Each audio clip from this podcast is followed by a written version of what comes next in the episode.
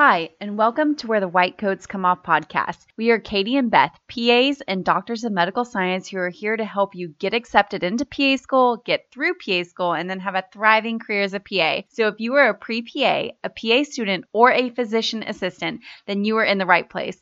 We are so happy you are here and so excited for your future. Before we get started, here's a few housekeeping items. First, we want to tell you about something we are doing that we know is going to be so incredibly valuable to you. We have an application to acceptance course that shows you exactly how to create your most competitive application, and it's a game changer for helping you get into PA school. But here's what we are doing when you sign up for our application to acceptance course, we are going to go through every single piece with you every week. So not only do you get the course, but you get us every week to help you personally create your strongest CASPA application. We help you get your personal statement done and make sure it's epic, help create your strongest CASPA experience descriptions and everything in between so that you are ready to submit when CASPA opens.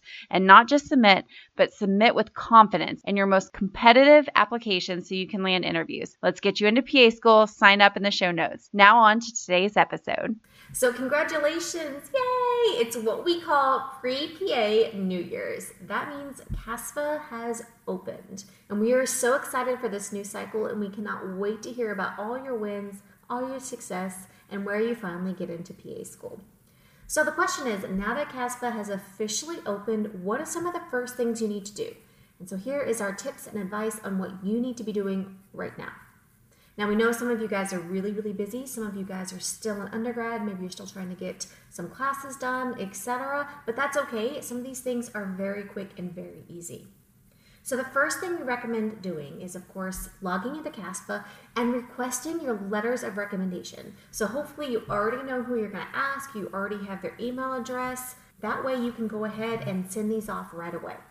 And the reason we recommend doing this first is because this is the one thing that you cannot control in your application. You cannot control how fast this is submitted or even if it gets submitted at all. It's really hard not to be in control of your application. And if you want to apply early, you need to make sure you get those LOR requests out early. So we recommend the very first thing you do is go ahead and request those letters of recommendation that way, you can make sure that they're starting to work on that, even if you're not going to apply for the next month or two, because it might take a while to actually get those in and get those submitted.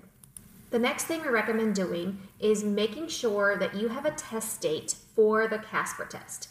If you have to take the CASPER test in order to apply to PA school, to whatever schools that you are interested in, then we really recommend that you get this test scheduled. Now, that does not mean that you actually have to do the test right away, but CASPER dates are very limited and there's only a certain amount of dates, and once they're gone, they're gone. And so, if you need it for one or more programs, we recommend you just schedule it ASAP. That way, it doesn't come down to, well, I need to take it before December 1st, but there aren't any more dates before December 1st. So, that's the second thing we really recommend doing once CASPA has opened. The third thing we recommend doing is actually adding the schools that you're planning on applying to. So hopefully you've already made this list. You can go into CASPA and just add those programs. And the reason for that is some programs have supplemental applications actually on CASPA that you'll have to fill out before you can push submit. And it's a good idea to get an idea about how many of your programs have supplemental questions and what those questions are. So some supplemental questions are actually done differently. They're done through the graduate school or they're done through the website, and you can look at those and do those anytime during the year. But a lot of them are housed on CASPA, so you need to fill them out and pay for them actually on CASPA. And knowing how many supplemental questions and what type of questions are they can really help you plan out exactly when you're going to apply.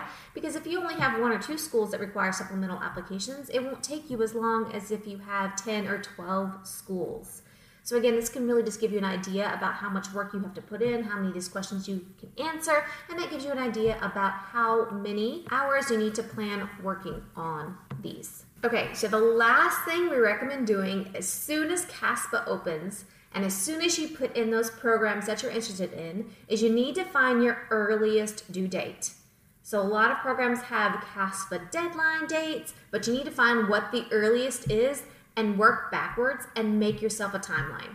This might actually take you 10 or 15 minutes to kind of figure this out, but it's going to save you tons of time in the long run. That way, you can plan out exactly when you're going to take your test, exactly when you're going to write your personal statement, when you're going to finish with your supplemental questions. If you have to get things like BLS certification, etc., done, you can really have a timeline and keep yourself on track. So, we cannot stress this enough.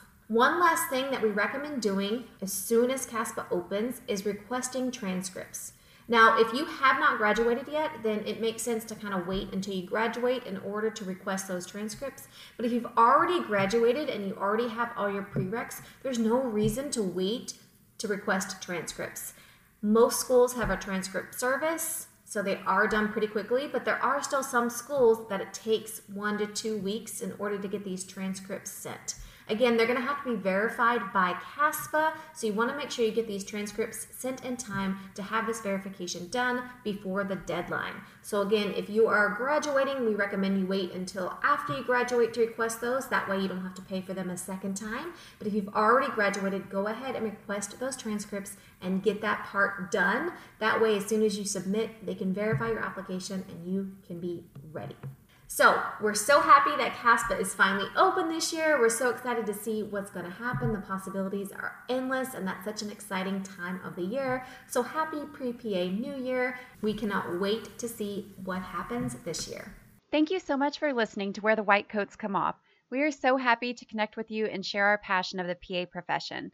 Don't forget to go to the show notes and join our super fun Pacers membership so you can start making your CASPA application more competitive today with virtual shadowing hours, coaching sessions with us, and so much more. Also, in the show notes, we have a free download an Excel PA School record keeper that mimics CASPA format, meaning you keep all of your shadowing hours, patient care experiences, volunteer information, awards you have received, leadership roles, and the loads of other information you need to apply to PA School in one place so you can copy paste into CASPA when you go to apply. Get it in the show notes. Have a great day, and we will see you at the next episode. Keep up the awesome work.